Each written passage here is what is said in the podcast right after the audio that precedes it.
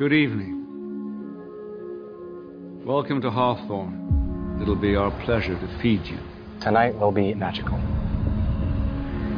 Over the next few hours, you will ingest fat, salt, protein, and at times entire ecosystems. We're eating the ocean. We're eating the ocean.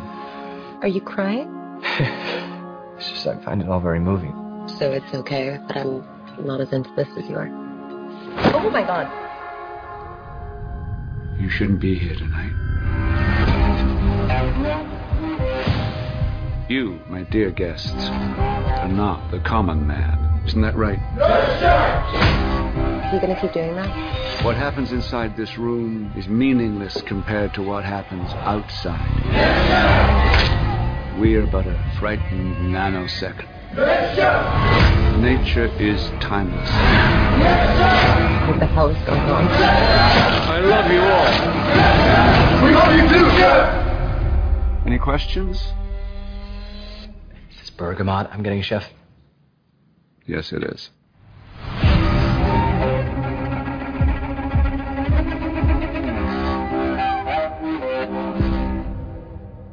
Hello, everybody, and welcome to Fresh Cuts. This is Mike, and on today's hosting menu, we have Mr. Venom. How's it going? Greetings and salutations, foodies and douchebags. Yes, I'm doing pretty well, Mike, and and I'm actually kind of hungry too. So stop talking about what's on the menu. All right, then uh, we will get to straight to the di- digestive in Don and Nelly. How's it going, Don? Yeah, what's going on? Always great to be here. All right. Well, this week we are covering a theatrical release just uh, released a couple days ago, actually, and that would be The Menu. And on IMDb, it's billed as a comedy, thriller, horror. So take that as as you will. I, I mean, I think the movie ends up with elements of each, but we'll get into that. Uh, a young couple travels to a remote island to eat an exclusive at an exclusive restaurant where the chef has prepared a lavish menu with some shocking surprises. All right.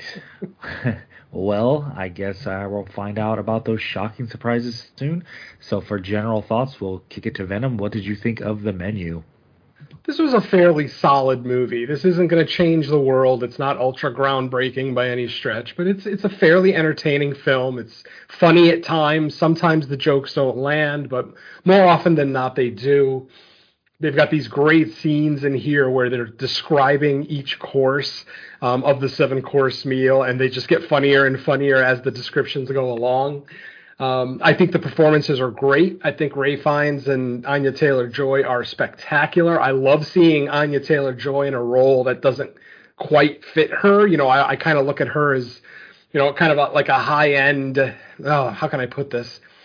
Um, not quite something like a Meryl Streep, but maybe something uh, you know more like a Jennifer Lawrence, like a, the type of actress that I wouldn't picture doing a horror film or acting this particular way. I I love Anya's performance here. I love how raw and realistic it is. And then Ray Fiennes just you know as the wacky artisan chef of uh, you know who's uh, the mastermind of this whole thing. I mean, folks, if you've seen the trailer, you've basically seen the movie. Uh, I watched the trailer after I saw the movie, and yeah, other than the ending, there's not really much that they keep, uh, you know, from the audience in the trailer. But it still worked for me in the sense that you know, even though you kind of know where the story is going, you don't know what path it's going to take to get to where it's going. Um, I also really enjoyed how a lot of times with thrillers, uh, the setup of the thriller isn't necessarily where the majority of the film is going to take place. But here, you know, 95% of this film solidly takes place in the one dining room. And I, I really appreciate that because then it makes the restaurant itself almost a character. And even in the final scene, you could kind of make the argument that the restaurant itself is kind of a character here. So I really appreciated that. Um, obviously, the social comment it, the social commentary is there. It's very in your face. It's not hard to pick out. There are multiple levels of social commentary, you know, between classism and a couple of other elements that we'll talk about later. Um, it's yeah, especially once you get the reveal of what's happening and why it's happening. then you know it, it definitely uh, makes for an interesting story. Now, I will say I don't necessarily agree with all of Ray Fiennes' reasons for the for what he's doing in this movie. Like some of the people that he's got in here, he's got in here for very petty reasons. Some of them they're very good reasons. But uh, I'll just say the John Leguizamo character, what a petty ass reason to have him there. And obviously, we'll get into that in the spoiler section. But ultimately, it was a fun movie. I chuckled throughout. Um, I thought I thought the laughs got better as the movie went along. Um, I struggle to call this a, a, horror comedy. To me, to me, this is a comedy thriller. It's solidly a thriller. There's not really a whole lot of horror elements here. You don't get a lot of on-screen death. I think I think you get a total of two throughout the whole movie, and you know, and and they're the they're the type of they're the types of deaths that you would see in an action movie, not necessarily a horror film. So, yeah, um, it's still a good comedy thriller. Um, with some really good performances. And once again, Colin Stetson knocks it out of the park with the score. I absolutely love this score. Gives it, you know, a refined element. Obviously, since this is a high a high end dining experience that we're that we're watching. You know, the score really lends itself to that. And for those who don't know, Colin Stetson did my favorite soundtrack of the decade uh, with Hereditary. Absolutely love the Hereditary score, but you know that's a story for another podcast. So overall, I thought this movie was really good. It was solid. It's not going to change the world. I can't imagine it's going to be. I mean, it's, if it's not in my top ten for the year now, it's obviously not going to end up there at the end of the year. But some great performances, and if you like the particular actors in this film, I think you should absolutely check this out. I mean, we even get an appearance from Judith Light, uh, you know, from Who's the Boss, who I haven't seen in decades. And then she pops up in this film. Not to say that she hasn't worked. Maybe she's worked, but I personally haven't seen her in a long time. So I, I thought that just to see someone recognizable in here um, just kind of helped out, you know, uh, with the experience a little bit. So yeah, overall, a solid film. I did enjoy it. Do I need to watch it again? Eh, I, I doubt it, but definitely worth the experience. Definitely not a wasted hour and 45 minutes or however long it was. And that's the other thing too. For an hour and 46 minutes, it does zip by. I mean, literally, the opening scene is the patrons going to the restaurant, so you don't have to wait long for everything to kind of kick into gear. So I appreciate that as well. So yeah, a solid film, uh, really good, re- definitely worth seeing in a theater if you can get a chance to check it out if you're into these types of thrillers. Um, but yeah, definitely nothing that's going to change the world. You know, nothing that I would call a 10 out of 10 by any stretch, but just a fun and um, fairly thought-provoking movie throughout. So yeah, I enjoyed it. Okay, I'll kick it over to Don. What did you think of the menu? Yeah, uh, this was not for me. Um, not necessarily because I thought it was bad, but yeah, this is just not my kind of movie. Um, the highbrow non-horror stuff that's categorized as horror, not my thing. Um, I, I, I will say I, I was invested in this more than I thought I would be. Um, I, do agree with the pacing. I barely even looked at my watch, and I never really thought it was actually uh, very long. I, I, thought it was shorter than it actually was. Um, I, I do find a lot of the situations funny in concept, but not funny in execution. Um, I was kind of struggling to find laughs in this, uh, based on it actually being more of a comedy than anything else. But yeah, it it it, felt like a series of SNL sketches just stretched out to feature length and not necessarily like highbrow SNL sketches, but like mid tier ones that were basically just an idea, but not really like fully fleshed out, um, like a skit or something. It, is this a horror film? No. And that's kind of where a lot of my issues with this kind of fell in, though. Even though I'm, I'm invested in this, I, I can't really say that I was really like entertained throughout. Um, I, I can, you know, I was invested in what's going on. I like the characters. I like where, you know, the general setup of what this restaurant's all about. And I, I, I know that this is all about mocking, you know, foodie culture and, you know, highbrow intellectualism and all that. But not for me. Uh, I'm not interested in that. I have very little effort to remain interested in that kind of a group setting. So it's basically just like a whirlwind of stuff that just doesn't appeal to me. Um, I, I recognize that it's a good film. I know it's you know well made and all that. I can see all the you know care put into it on screen, but yeah, it's just it's a setup that doesn't really invest me with people that I don't really follow, and it's not a genre I particularly follow. So, not something that I'm really high on, but it's just based on personal preference. Uh, if this wasn't for Fresh Cuts, I, I doubt I'd watch this. So, um, yeah, I don't have much else because uh, I, I kind of stopped really. I, I stayed invested and stayed watching it, but I kind of like stopped taking notes seriously around like the half hour mark when I kind of realized what kind of a movie this was going to be. So, yeah, that's kind of all I've got on this one. Okay. Uh, for me, yeah, I would say it's a good movie, not great movie. I think it's one of those movies where it kind of hits like maybe that like 6.57 and never gets above it, but it never gets below it. it it's like a fun, medium, steady, entertaining movie. Just doesn't really do much to blow me away. Um, I I did like the setup. I did like the scenario. I did like a couple of the gags in it which I would say, yeah, it's not a full on horror, but there are, I think, a you know, small instances in this that would kind of make me lean towards including horror in the description.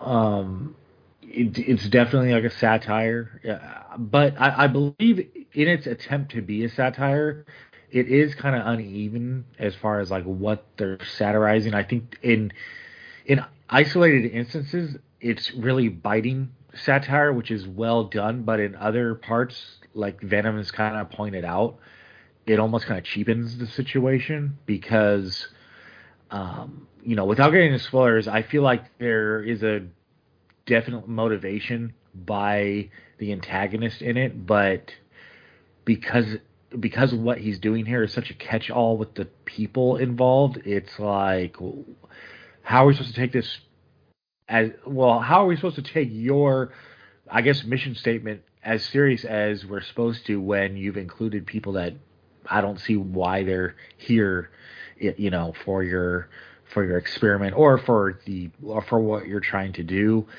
um you know on the, in contrast i do think there's a couple situations where it it gets laid out really well and i, I appreciate that i i do kind of like the I, I do like the big finale gag. I thought I thought that was kind of hilarious how it, it, got executed.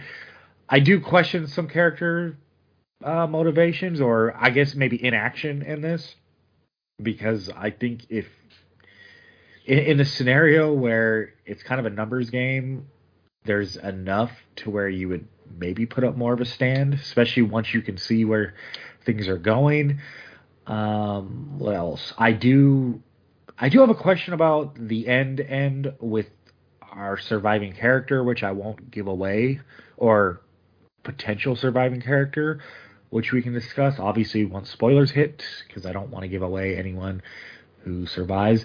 Um, I I don't really under I, I don't see why. Uh, I know it's a weird criticism, I guess, but Anya Taylor Joy. I mean, I guess because she's the it girl, that's why they wanted her in this because uh, they figure with this crowd, maybe they're gonna go see anything she's in. But I, I maybe it's because I'm used to like movies with her or even TV shows like Netflix streaming stuff. Now, usually when she's casting something, she's really like a highlight or a big part. I felt like this could have gone to like almost, or her role could have gone to almost anyone in this, but maybe it's just her star power or emerging star power.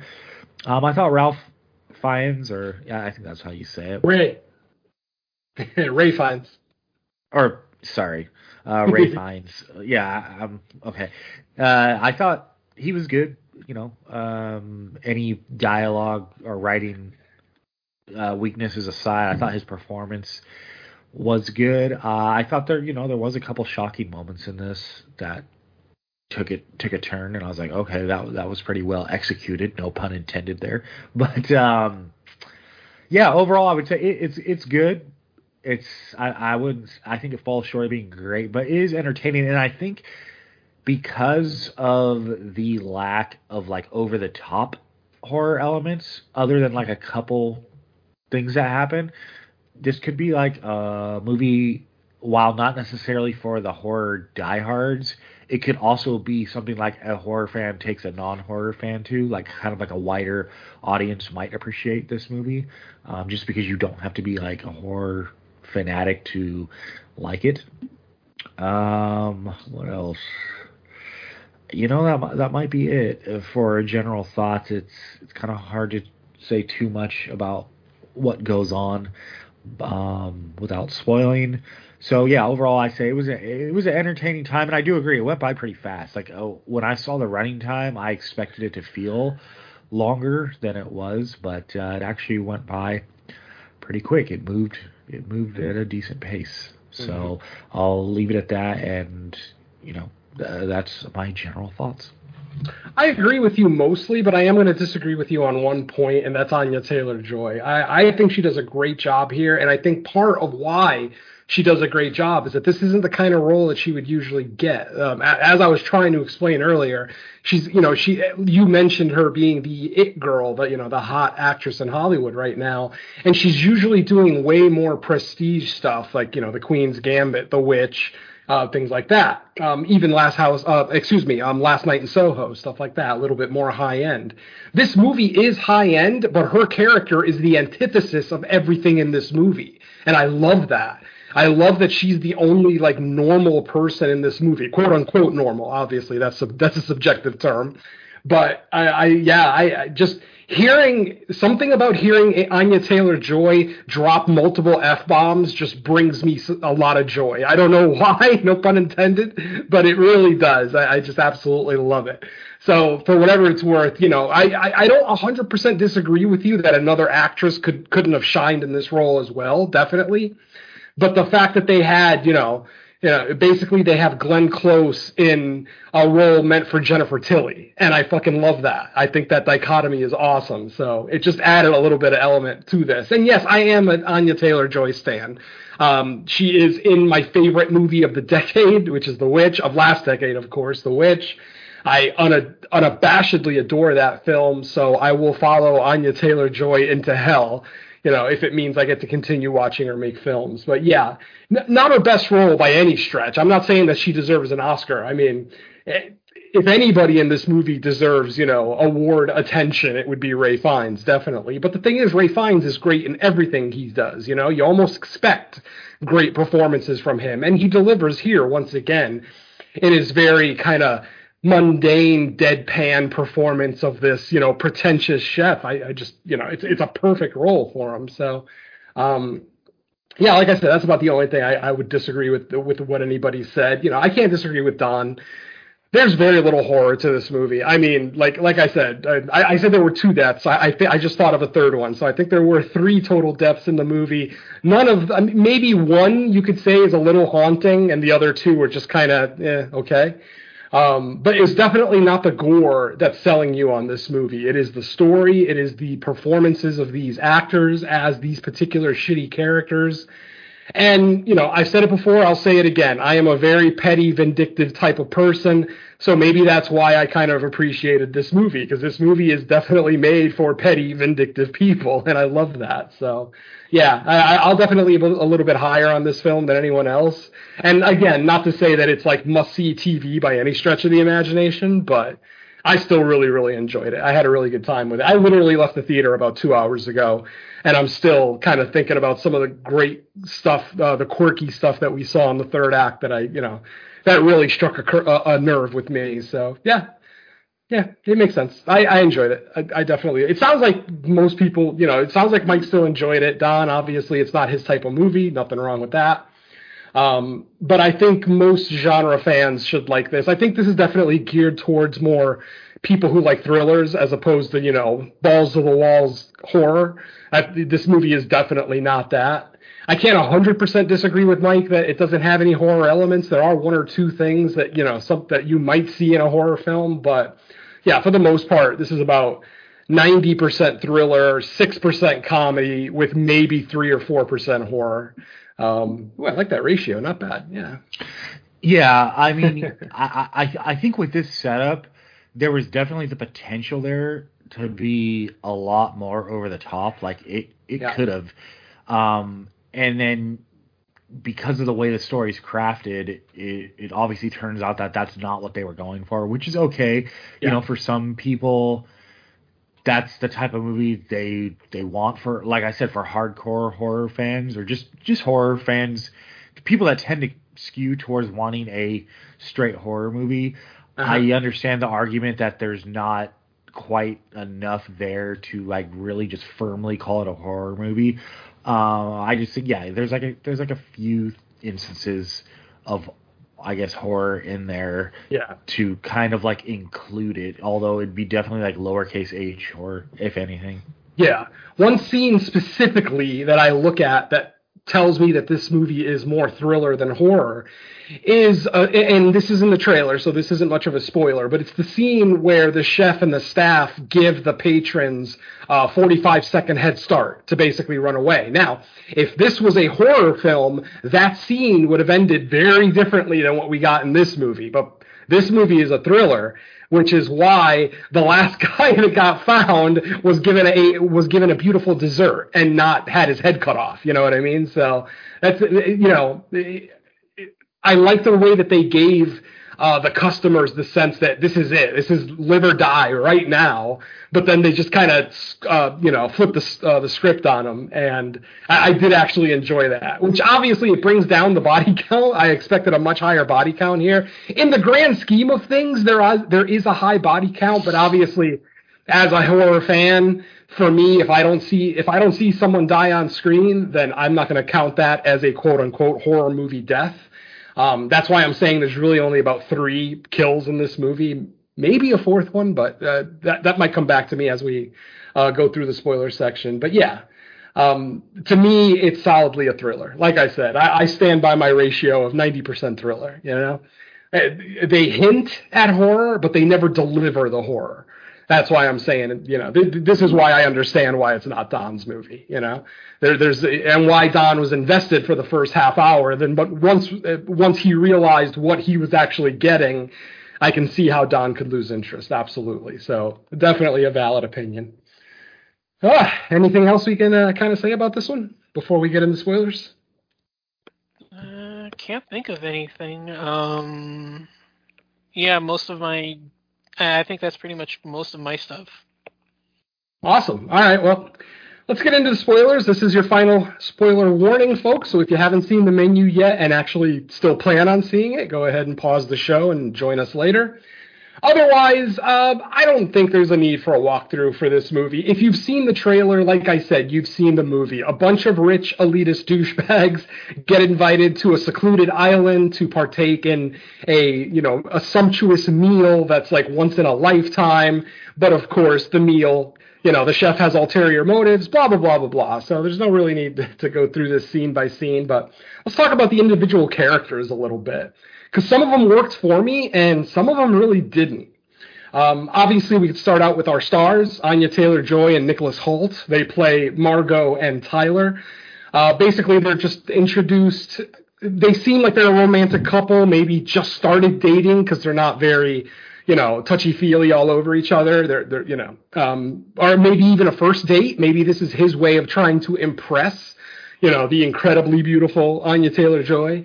But um, you know, obviously Tyler's personality is very much into deconstructing food. Like he, can he can tell you the origin of one ingredient in a dish, but the but the guy couldn't fry an egg if you asked him to, and th- that's kind of his crime, the the crime of critique, always critiquing things that he he himself cannot do, which is something we are all guilty of as horror movie podcasters. We critique movies, and not a one of us could probably make a decent horror film, but it's what we do. It's the nature of critiquing. So yeah.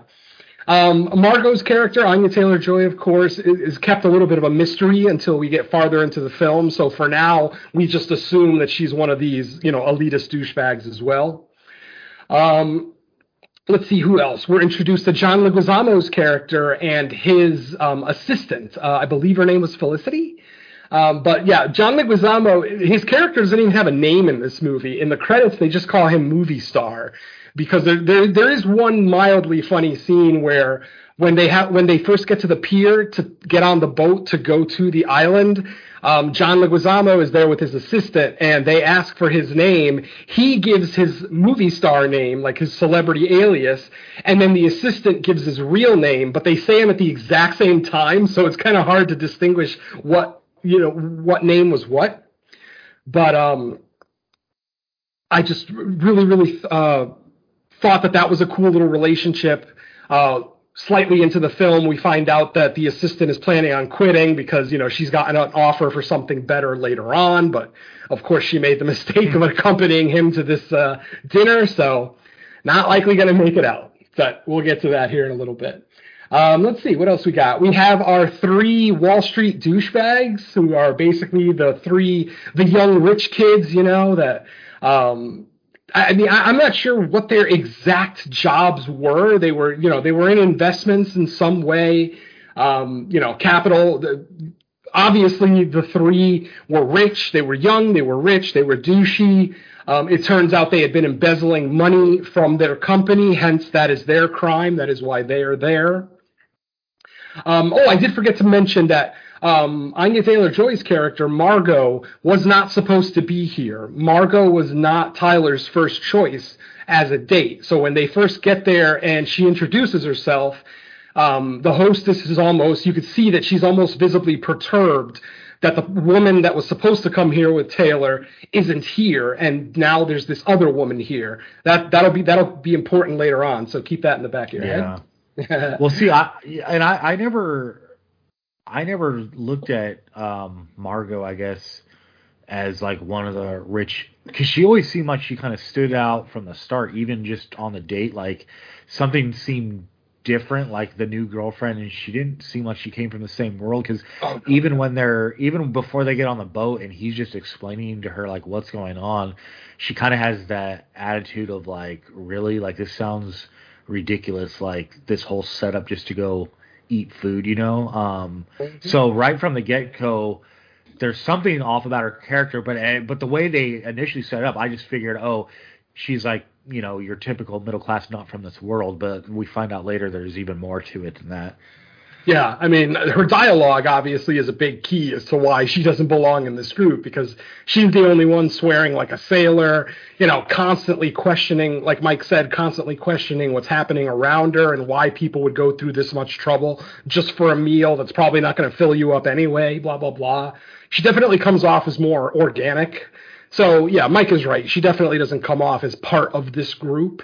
And once we find out that she is a replacement, yeah, that totally makes sense that she was not supposed to be here. So after this, we get an older couple, uh, Richard and Anne. This was this is uh, Anne is played by Judith Light. Of course, she was the mom on uh, Who's the Boss, not the grandma, not Mona, but the actor, you know, the mom, the one who actually had a thing for Tony Danza's character. Um, but like I said, I was always a fan of Who's the Boss as a kid. Yes, I'm old, sue me. Um, so I am a fan of Judith Light. It was great to see her in this. She doesn't really do a whole lot. Like she's not a star per se, but you know, she's definitely one of the backing characters and um, she basically plays a a wife who's there with her husband, as I mentioned, Richard. Uh, basically, his crime is very obvious. Basically, throughout the movie, we find out that he's a cheater, that he gets prostitutes, that you know he's seeing women behind his wife's back, blah blah blah blah blah. I never truly understood why his wife was there, other than she's his obvious plus one because it's his wife but they never really get into it, right? Did, did I miss anything? They never really get into anything bad that she may have done, other than maybe Uh, forgiving him. I don't know. Like, what was I, it? Mhm. I don't re- recall that, nor do I recall the girl that was with Leguizamo, because Well, they actually did question her later in the movie. It, it- it's kind of it's supposed to be a joke, but it's still at least it's an explanation. So I guess we could kind of take that same explanation and put it on this woman too. Basically, they're rich elitists. Um, you know, because because later on in the movie, as Mike mentioned, the assistant um, actually questions why she's there because you know, for all intents and purposes, she's a good person who hasn't done anything bad to anyone. But uh, the chef basically asks her, "Where did you go to school?" And she says, I went to Brown, which, of course, for those who don't know, Brown is an Ivy League university, very expensive, very elite. And then he asked her, uh, do you did you get any student loans? And she said no. And he just looks at her and says, Yeah, you're gonna die tonight. so basically, she he's she should just lied and said, "Oh, scholarship." Yeah, totally. I'd have been like, yeah, every student loan in the world. I, I, if you kill me, I owe lots of money all over the place. I don't know, but yeah, no, I, I, I for whatever it's worth, obviously Ralph Fiennes' character, even though he comes off very reserved, um, very intelligent, he's obviously psychotic. He's insane. I mean, he's got these people well, he- here. Uh-huh. I, I, I found him to be like a more not I'm not grounded, but more just like less gimmicky version of like Jigsaw because Or- he's or bringing Hannibal all these people. Yeah. Or Hannibal Lecter, yeah, because he's bringing Mm-hmm. all these people here for a spe- specific reason. Like it's not, it's not like they're all just one thing and that's why they're there. It's like there's all the reasons. It's all because of something they either don't appreciate or some or they're wronging other people. You know, it's a collection of people that are there. It almost kind of reminds you of like some of the opening traps in the Saw movie where there's like I think it was like Saw six where it was like all like the uh banking maybe mortgage banking people Oh, and they all yeah. had different jobs within because like some people were like I'm just a damn like broker. I have nothing. It's like but you're still part of that system that rips people off. So it kind of felt like that in an element where like obviously the levels of what people have done in their life is different but in in uh the chef's eyes they've all done something that has justified them bringing there of course the entire concept to a normal person is uh kind of psychotic anyway regardless but in his eyes it's like well you've all done something to get you here Exactly. Yeah. Yeah. Um, but yeah, I, I mean, I still say that there's slightly something off about Ralph Fiennes. I mean, somebody who actually can come up with idea, this idea, yes, is an evil genius, but the key word is evil. So I'm still going to say he's slightly off base a little bit on this one, even though again, it's hard to argue with his arguments. He's one of he's one of those sympathetic villains where you can kind of see why he's doing what he's doing. You don't necessarily agree with it, um, you know, murder isn't always the right um, answer to a certain kind of injustice, you know. Um, and, and as petty and vindictive as I am, I still can recognize that. You know, if somebody throws a Pepsi at me, shooting them in the face is not the proper response. I understand that, but there's that element in the back of your head that says, eh, yes, it is the proper response. And I think that's where kind of Ralph Fiennes' character is coming from a little bit. Not just not. so- yeah Mhm. Uh, yeah i because I, would say like his most justified beef might be with none of the actual people at the dinner itself but the uh the guy that they rig with the angel wings to like the angel investor guy because that guy actually has a correlation with kind of like in in the chef's eyes ruining his career because he's like okay once he invested then he decided he was going to be making decisions about my menu and what I mm-hmm. should and shouldn't be doing. So you could see the legitimate anger there. The other people it's like he was mad at the at the philandering rich guy ju- I guess because like he treated Yeah, into that, going yeah. to the dinner Mhm. yeah he tried he treated going to the dinners as just like something petty to do because I'm rich and I can afford it. There was no like love for it, I guess. Exactly. They were just paying for an experience. They weren't paying because they love the food or he's their favorite chef.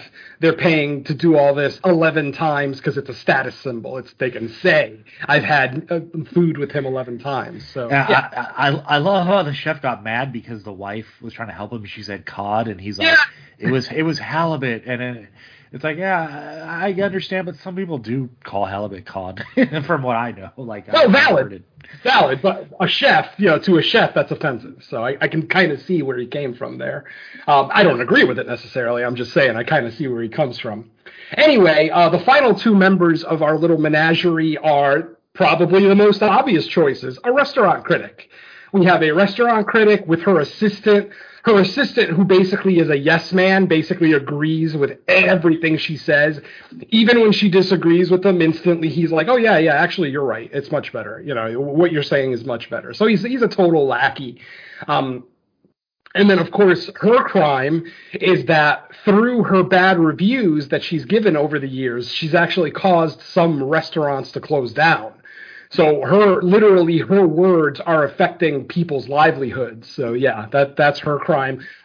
She does come off as very pretentious and shitty, but ultimately she's a food critic. It's her damn job. And if you know if she doesn't like it, she's not going to give something a positive review that she doesn't like. See, here's me as a movie critic trying to sympathize with the restaurant critic, um, but you know she she is way more pretentious than anyone that I know that podcasts or reviews movies or anything. So her crime is very obvious.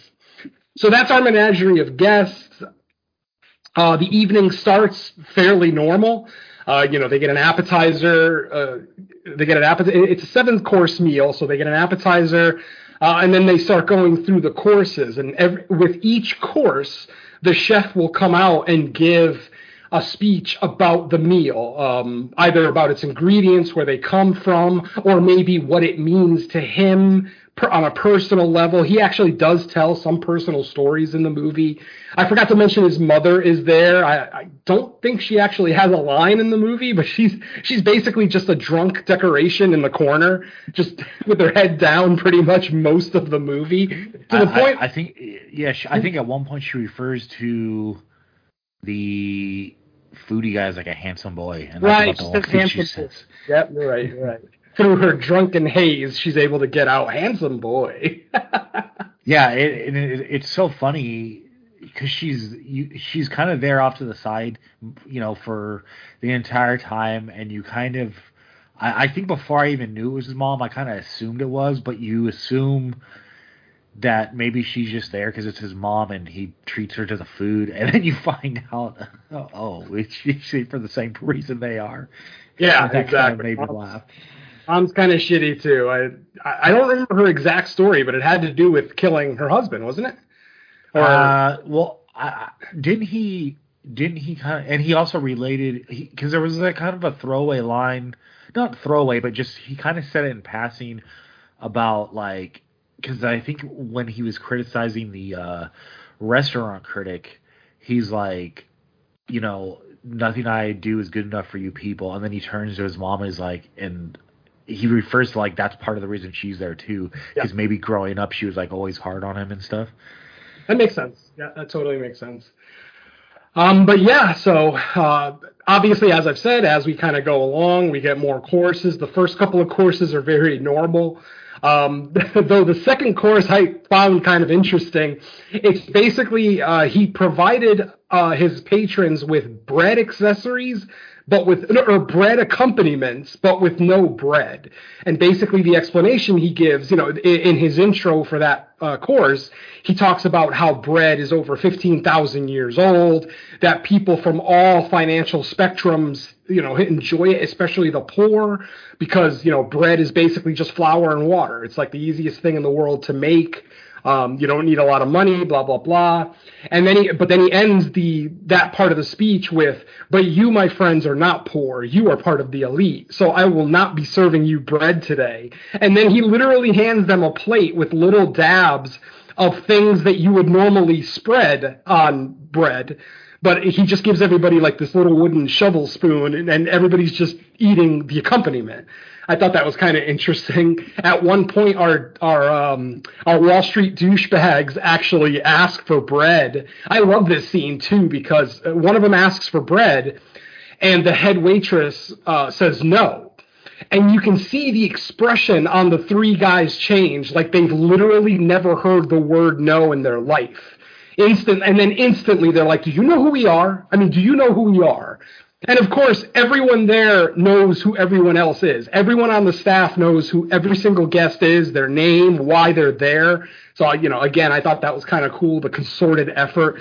It's not just the psychotic chef, it's also his slightly unhinged kitchen staff as well. They are all in on it, so I, I also found that pretty entertaining. And then finally, we get to the first weird course, if you will, and that is Taco Tuesday. Um, basically, this is where he, where the chef relates the story of um, a, a very specific Taco Tuesday where his father was, you know, came home drunk and was overly abusive and blah blah blah. And you know that turned into a very major memory for him throughout his life. So taco tuesday even though this guy is a high-end chef taco tuesday has always kind of held a special place in his heart if you will so you may have seen this in the trailer in the trailer they actually do show a scene where people are enjoying this course and on printed on the tortillas are you know different either pictures or text that basically show you know the crimes of these individual people. Um, for the for the Wall Street douchebags, it's spreadsheets. It's basically it's um, tra- wire transactions. You know, uh, money from the U.S. from U.S. accounts going into private Cayman Islands accounts, things like that. Basically showing the proof that these guys have embezzled money from their company.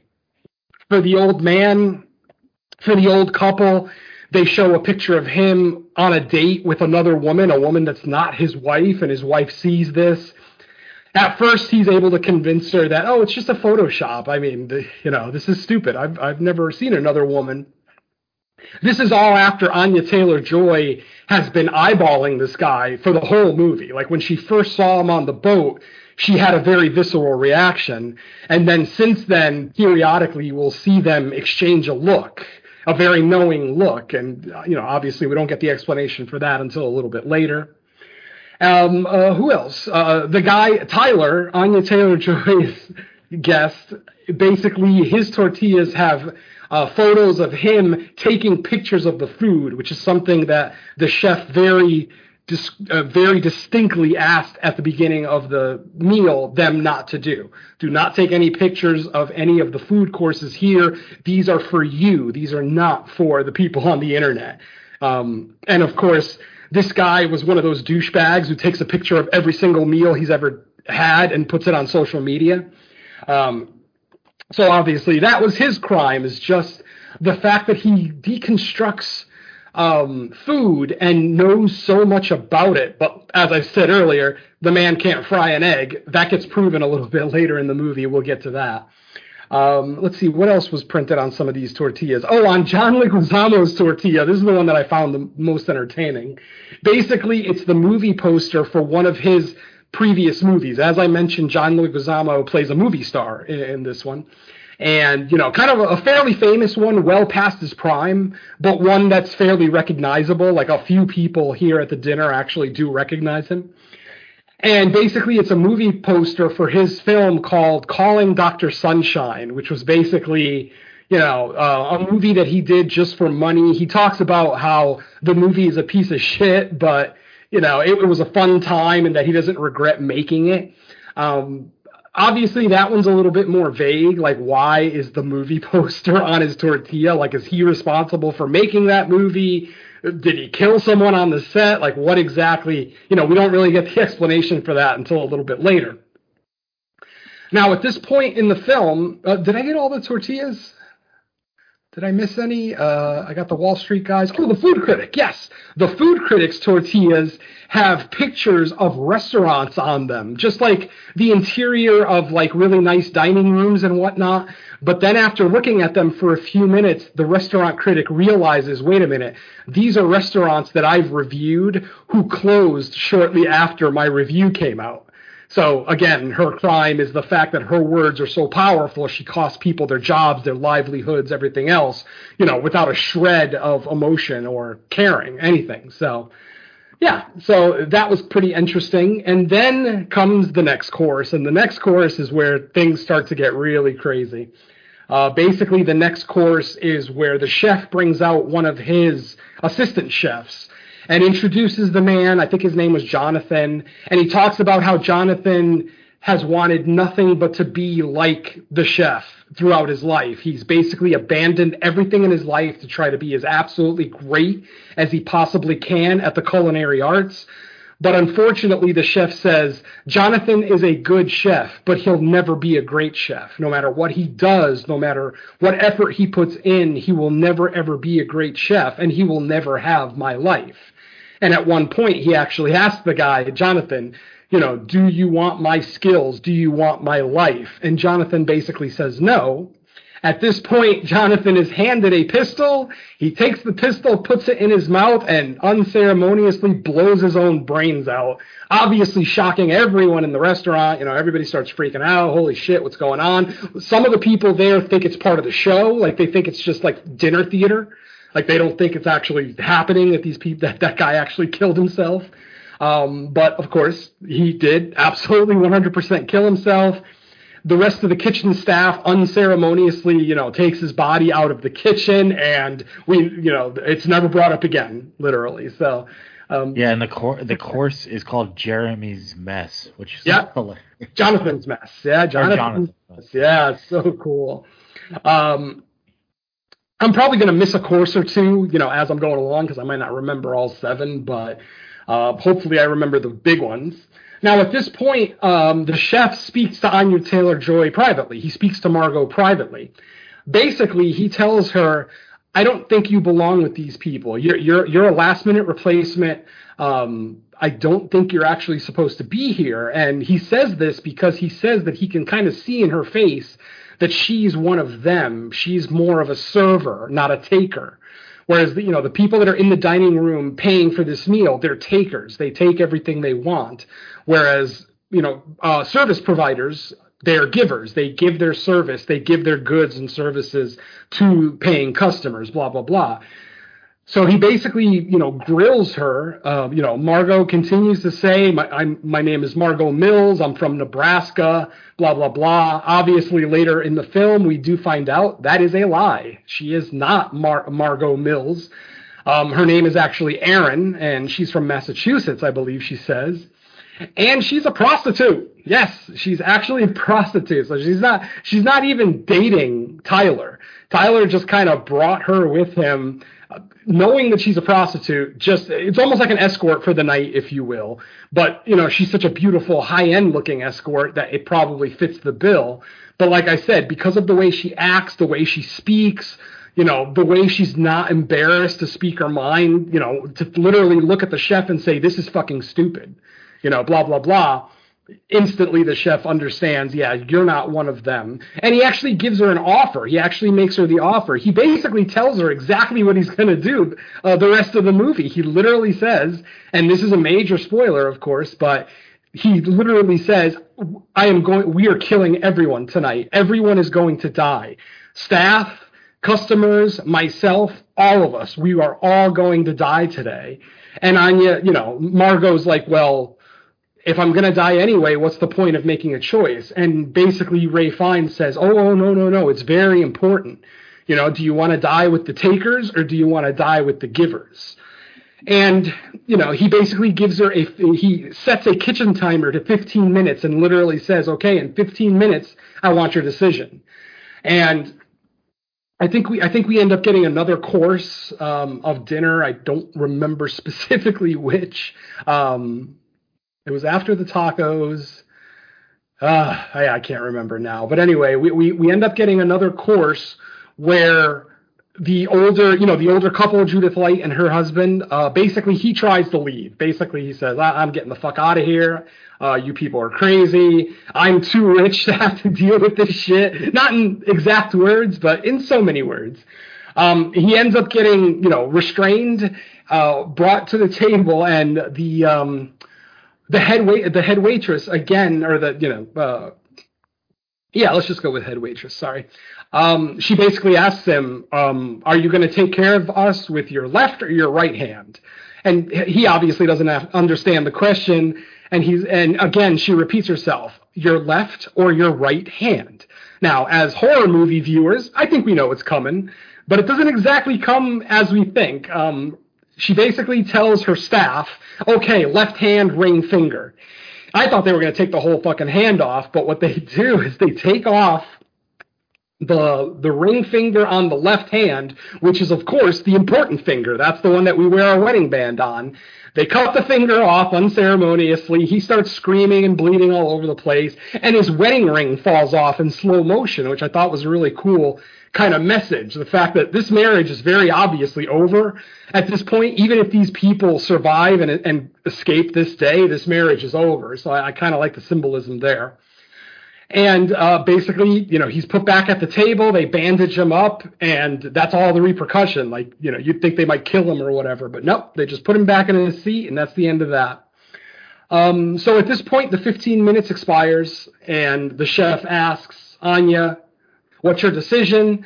Um, but after giving more explanation as to why he wants Anya to join them, you know, be, because he recognizes that she is a service provider, and I think he even recognized what kind of service provider she was, because you know he even brought it up, like, "Do you enjoy your work?" do you do you enjoy providing the service that you provide? And of course, you know, Margot says yes, no, I used to. So basically, she used to like what she's doing, but obviously now it's more of a dredge. You know, it's more of an actual job that she just regrets. Blah blah blah. And at that point, she does make the decision to join the staff. To, to you know, to she she it, it's almost like she's physically joining the staff because literally as soon as she makes uh, the decision to not be one of the takers, to be one of the givers, um, the chef gives her a task. He basically tells her, I need you to go out um, to my quarters and get a barrel that should be in there, uh, that should be here in the kitchen, but isn't. And he even accuses his head waitress of forgetting to get it, even though later on we find out he never gave her the instruction to get that barrel. So. Um, so while she's in the house yeah, getting that was that was kind oh, of an interesting that was kind of an interesting wrinkle that I wasn't sure where they were going with that, like why. Yeah, very much so. No, it was definitely one of those like you know question marks. It's like why why the hell would he do that? Like purposely not tell her. You know, we we don't get an exact reason necessarily, but in the process of Margot looking for this barrel, um, she ends up going through some personal items in the chef's um, house. Uh, she starts seeing pictures of him throughout his career.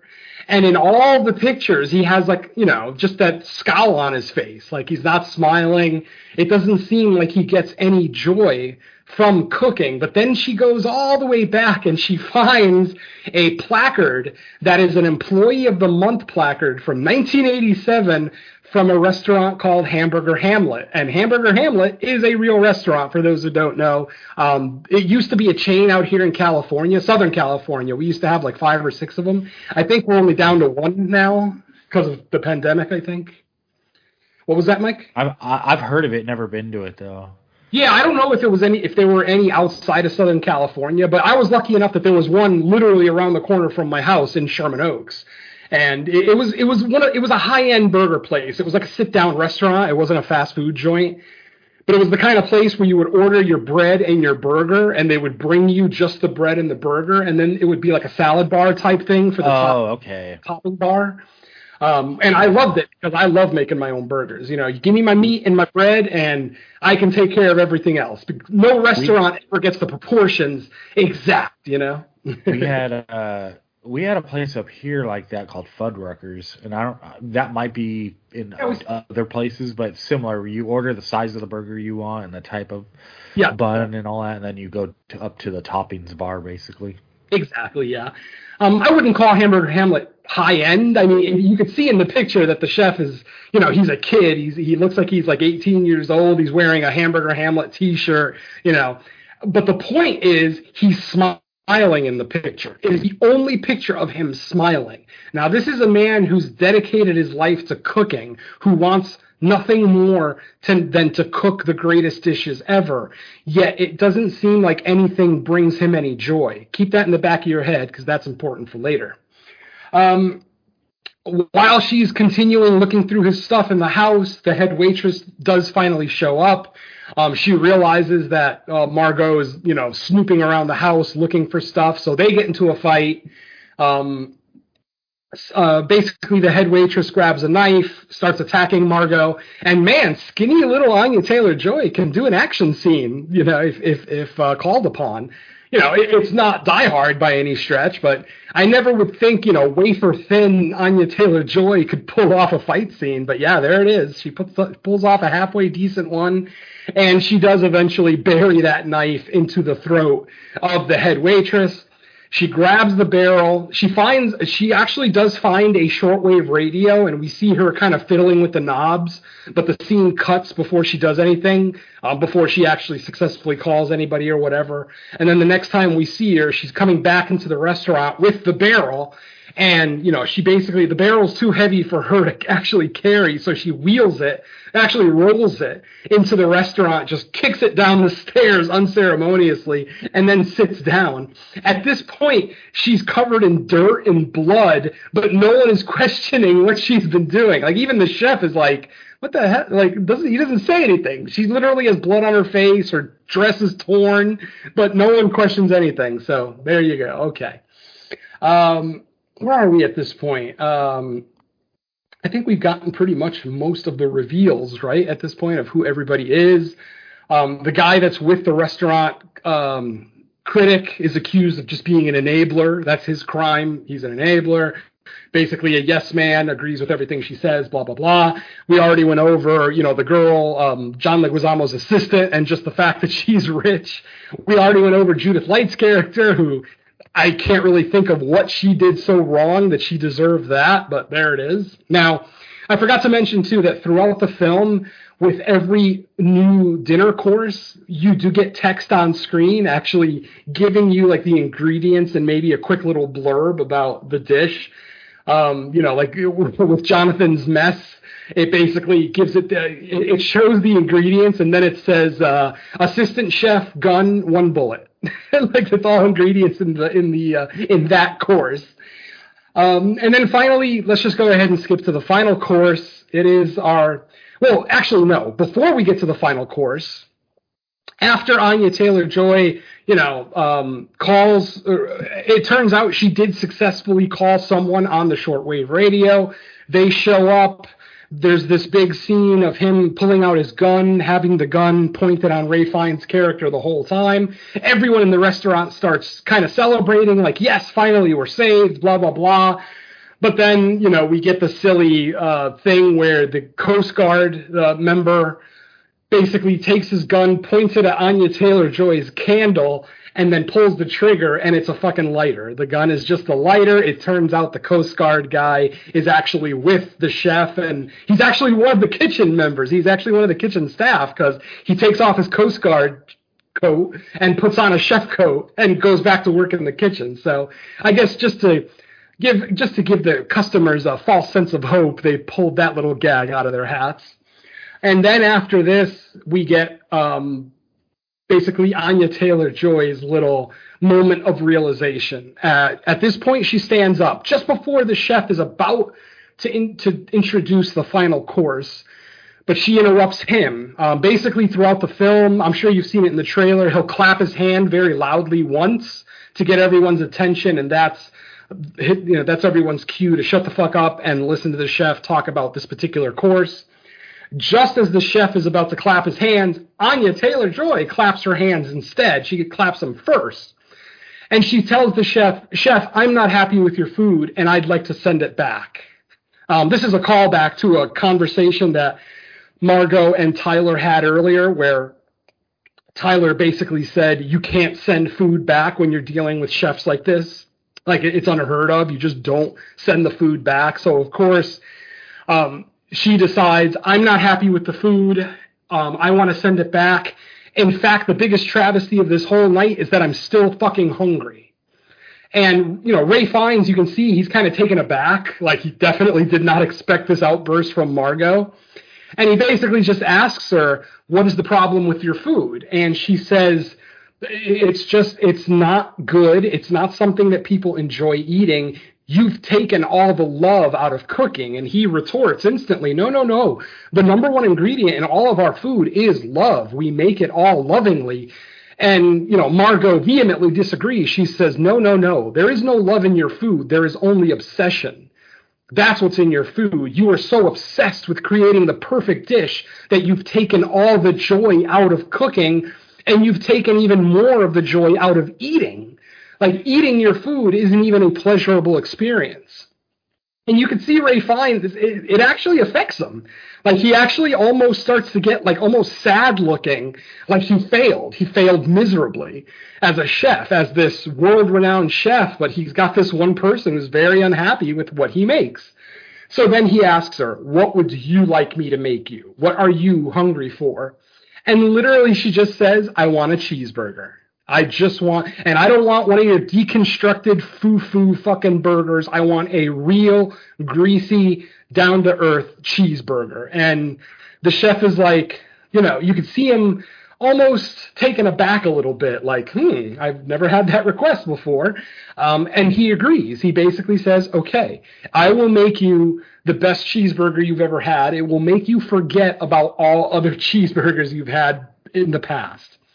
And then we see we see him preparing the burger. And my friends, this is a huge moment in the movie. A lot of people might not even notice.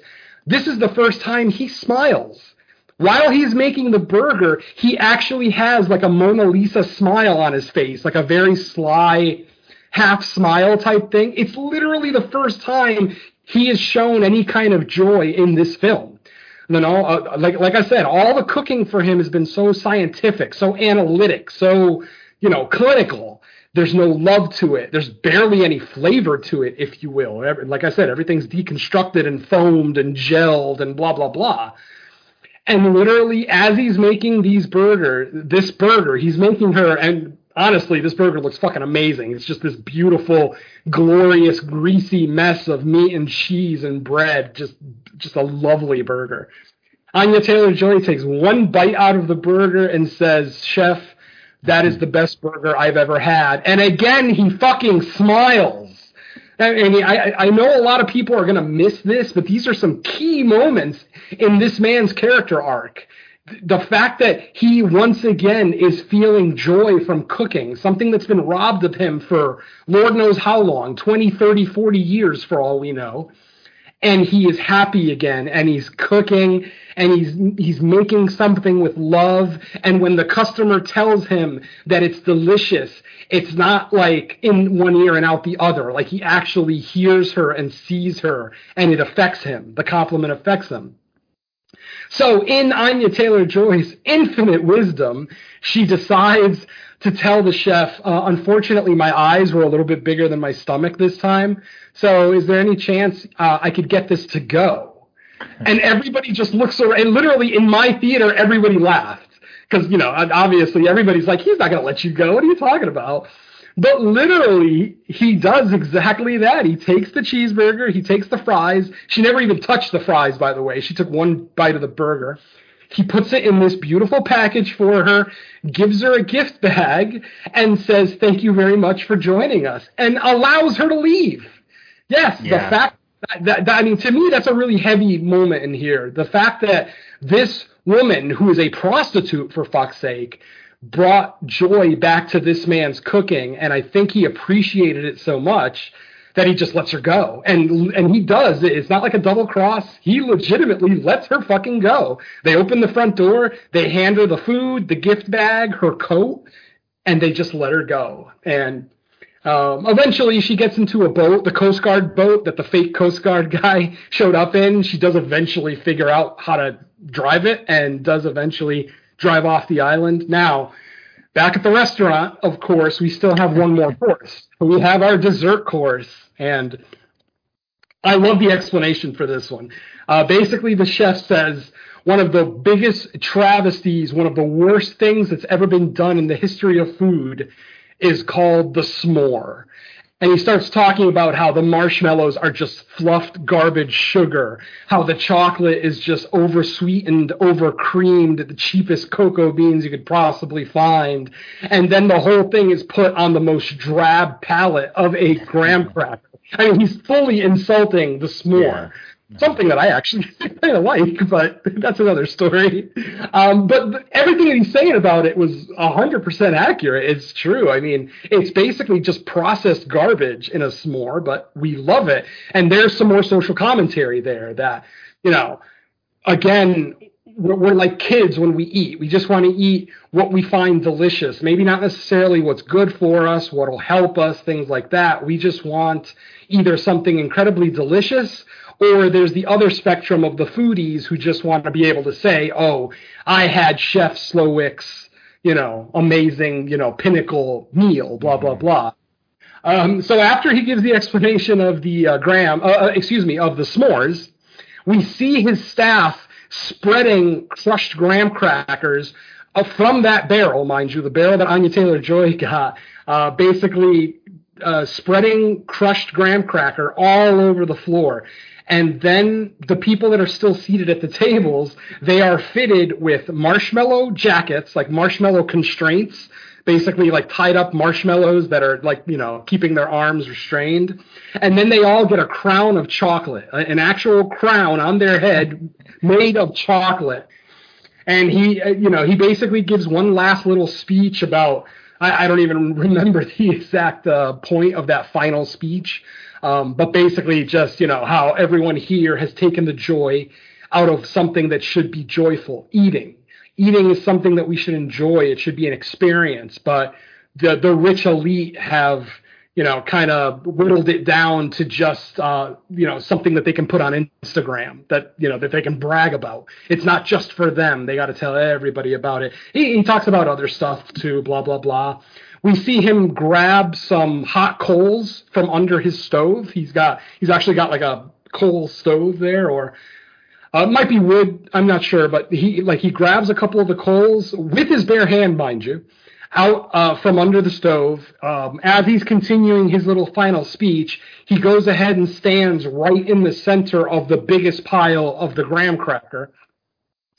And then, you know, after he says his final line, he drops the hot coals onto the graham cracker on the ground. Apparently, it's been mixed. Uh, you, we also see them pouring wine on the floor through various points, but obviously the graham cracker stuff has been altered in some way to make it flammable. Because, like I said, as soon as he drops the coals onto the pile that he's standing on, he instantly bursts into flames. So he's literally the first one on fire and you know we see his kitchen staff um, just go back into the kitchen and um, the surround the main like cooking area of the kitchen and as that goes up in flame they start slowly getting engulfed in flame too. Uh, we get one final shot of the restaurant like the patrons basically sitting at the table. The chocolate crowns are melting onto their face. The marshmallow restraints the little marshmallow jackets they're starting to kind of form into one solid piece you know as marshmallow melts it just kind of melds together if you will and then the final shot of the film is Anya Taylor Joy on the lake, um, on the water anyway. I don't know if it's a lake or a river, but on the on the water surrounding the island. And she's just sitting there eating her cheeseburger using the menu as a napkin. She actually wipes her mouth with the night's menu, which was kind of like a commemorative thing that was a gift that was given in the gift bag. And she just watches the whole place go up in flame while she's eating her cheeseburger. And that's our film, my friend. Fade to black, and that is the menu. All right. Uh, now I got a question. What's up? Because something that happened way earlier, and mm-hmm. it may be unrelated, and I it maybe just be some something that was on my mind, but when they first get to the island and they show them like the smokehouse or the aging house, and they talk about like oh the aging of the beef and oh, it's perfect on this day, but if you let it go one more day, it could be quite like lethal deadly. or deadly. Now, is there any part of you that thinks that that beef was tainted? Because the way the movie ends, it's almost like that she she starts eating more of the burger, and they kind of like after the after the house and everything blows up. It's like they kind of hang on to a shot of her, and I can't tell if like we're supposed to think she's like starting to get woozy, like she's gonna pass out, and she oh. she hmm. does die, or or if she truly, or if he truly did, you know, if he was truly touched by the fact that she brought the joy back and legitimately let her go, or if he was fucking with her the whole time and like she was gonna die from being poisoned from the burger. I, it's hard. To, it's one of those things on a first watch. It it's hard to tell for sure because obviously it's I couldn't just like you know throw it back on a second time to like sure. watch again. But I do, I, I do kind of wonder. honestly, I didn't get that at all. Like the whatever wooziness or haziness you're talking about, I didn't get it. She was bright-eyed the entire time, eating the burger. I think she took a total of three bites in that final shot where the camera just kind of hangs on her. Uh, I didn't get that from it. I, I feel like you know the chef you know, he, he was thankful for the legitimate moment of joy that he got to experience, knowing that he was going to die that night anyway. Um, the fact that on his final night on this earth, he felt a joy that he probably hasn't felt in over 30 years, maybe more. Because the picture from Hamburger Hamlet was what, from 1987? What's that? That's, oh, that's 35 years ago? Is that right? 35? Is my math right? I think so. So, I mean, this guy probably hasn't felt any joy from what he does for a good 30 years. And the fact that someone actually brought him a little bit of joy, I think he was genuinely appreciative of that. Because you could even see his staff, they were surprised when he said to let her go. Not that he actually said the words, but he basically motions towards the doorman and he nods, basically allowing Anya Taylor Joy to go. And you could see the expression on the doorman's face like, really? We're letting her go? And yeah, they let her go. So I mean, I'm not going to say that you're wrong, Mike. I'm just going to say I didn't see that. Yeah, it it was just more me wondering. Like I I can't say definitively either way because it's you not like they did like, anything obvious. you just don't like happy endings. You want to see everybody die. And hey, uh, that might have made this more of a horror movie, honestly. if that was actually correct and she keeled over right before the camera faded to black, I, I, I think you have to kind of give it a little bit more horror cred at that point. But like I said, I didn't see that. That's just me. God damn. I, I, want a I want a cheeseburger. I know uh, it did. It did look delicious. Oh god, it was a spectacular. It was like a Five Guys meets In-N-Out, just magical. Just like no, the only veggie on it was onion, which it, literally it's like the burger was fucking made for me. It's just meat, cheese, bread, onion, boom, done. And oh god, that burger looked amazing, and the crinkle cut fries looked nice too. yeah. Yeah. Oh yeah, man. I, I would have definitely t- tried to take that to go as well.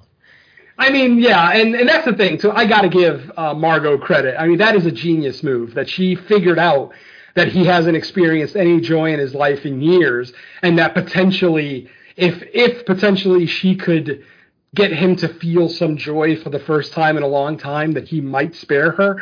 Obviously, it's taken a long shot. It's a, it's taken a risk because you know, like I said, he was already of the mentality that everyone is dying tonight, all of us, them, me, us, everyone. Um, so the fact that something actually happened to change his mind, um, I thought it was well done. I thought it was, you know, um, heartfelt. Like I said, like just watching him make that burger just felt so it, it, was almost like a Christmas movie. It was like a warm feeling watching him make mm. this burger with a smile on his face. You know what I mean? So, you know, even though this is a despicable human being who's doing awful things for reasons that he thinks are valid, uh, just to see that moment of joy in his face. Actually it, it did yeah. a lot for me. It definitely did a lot for me. I i thought the whole scene with the fake coast guard guy was pretty cool because I, I think they they were almost playing on the audience's expectations because it's a familiar setup to where either or or what you're I think what you're used to seeing is like it's a it's a real Coast Guard, but like the bad guys outsmart him, and he ends up leaving, and they're not able to help.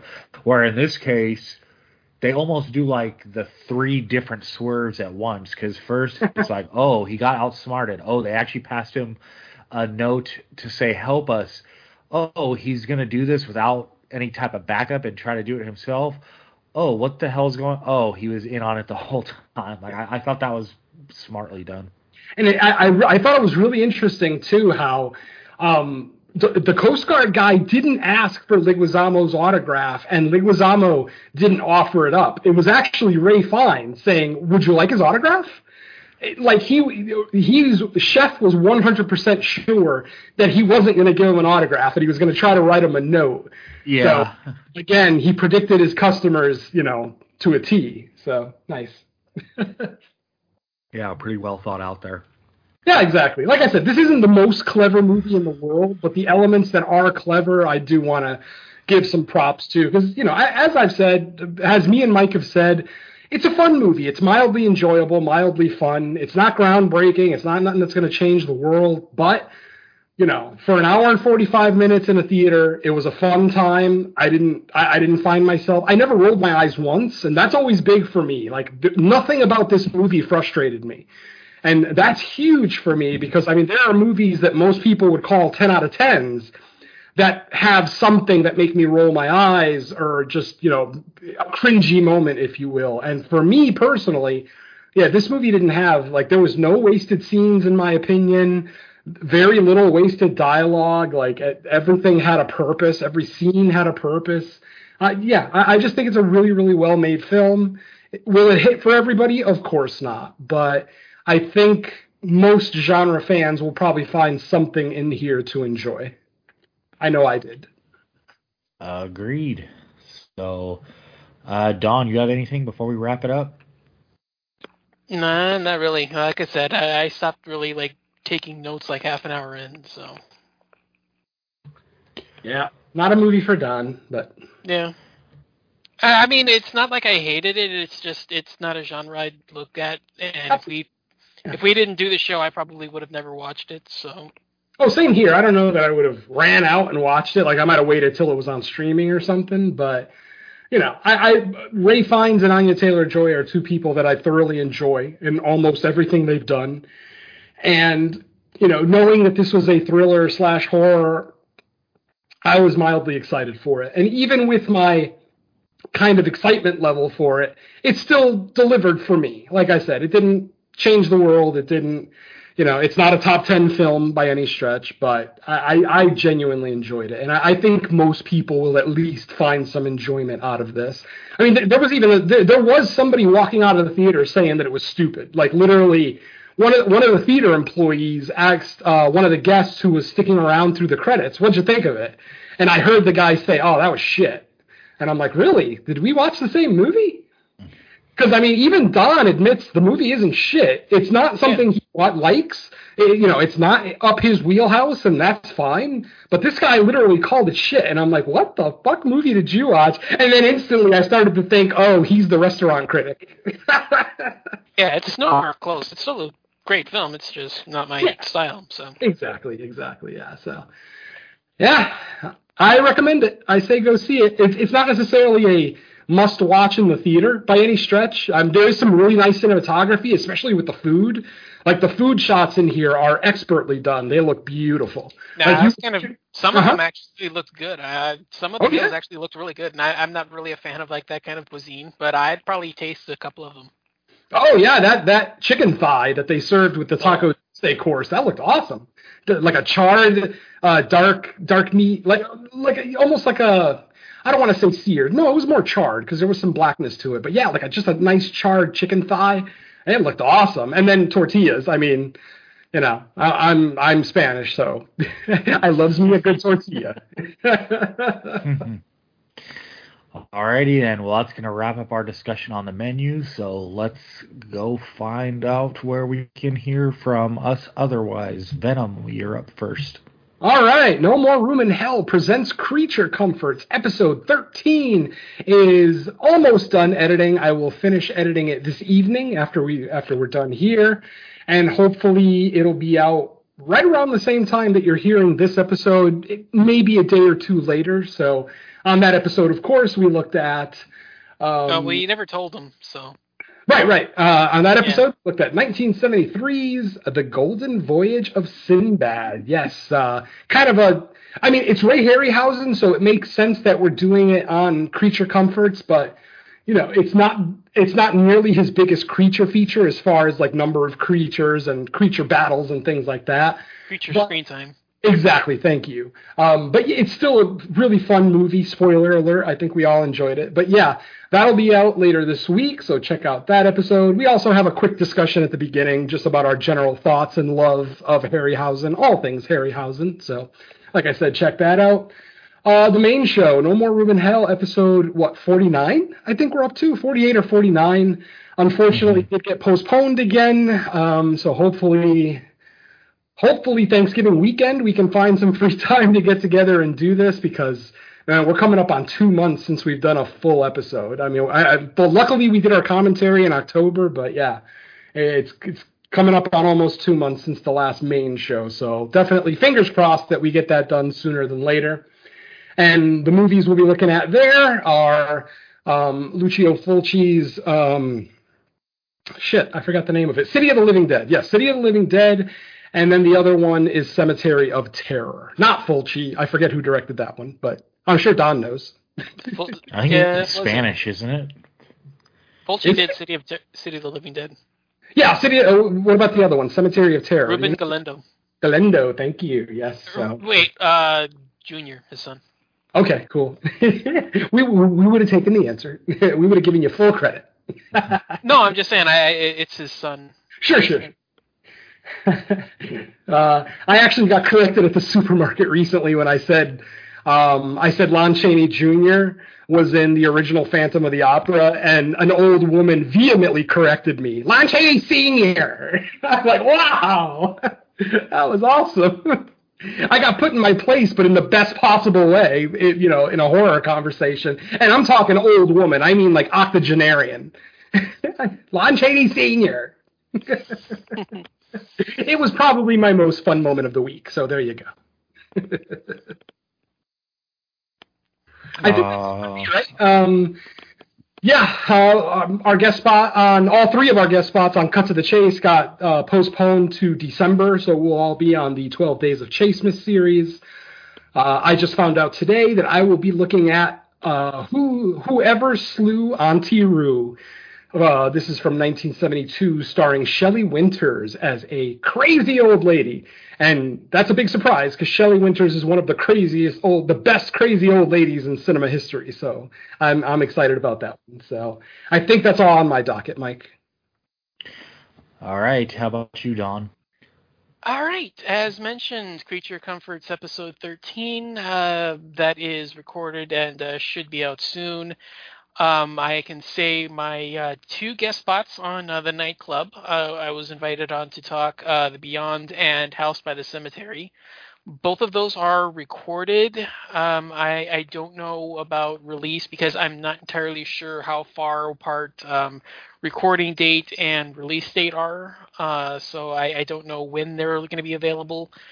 I would probably. I, I'm sure you're going to hear the Beyond first because they that was you know that they're recording them in order of the the uh, the franchise. So uh, that one should be out first, and then a little bit later after that, you're going to hear uh, House by the Cemetery. Both were a lot of fun, and uh, you'll get to hear why Beyond is movie number two on my all-time movie list. So uh, fun times there. And um, I'm also much like uh, Venom. I know what I'm doing for Cut to the Chasemas. My pick is uh, the upcoming Killer Santa film, Christmas Bloody Christmas. So, yeah, um, I, I'm pretty sure um, we will uh, be looking at that one uh, just as much. So, uh, probably gonna have to decide which one I want to speak more freely on, but uh, should uh, should be a fun time. Um, and I think that's it. Other than um, I can probably say that uh, by the time you hear this, I will probably have already announced um, season two of Horror Countdown will be back in January, so be on the lookout from my social media for guest spots, appearances, and uh, pretty much everything else because I'm going to be switching it up just a little bit, and I'm going to add a little bit more to the show just to uh, you know separate everything going forward. So be on the lookout for that. But uh, I think that's it. Nice. All right. Yeah, cool. Um, for me, just uh, more fresh cuts, and like Venom said, hopefully we get the main show uh, out uh, this upcoming week slash weekend. And uh, other than that, that's that's that's it. Uh, for our next episode of Fresh Cuts, I don't believe there's a theatrical release this week, is there? I don't believe so. Um, it would be Black Friday, right? Because it would be Thanksgiving, the day after Thanksgiving. Yeah, they don't. I don't think they really do a lot, put a lot of movies out on Black Friday. Yeah. unless unless it's a horror movie called Black Friday. Then maybe. Not true. that one was released on Black Friday, or was it released the week after?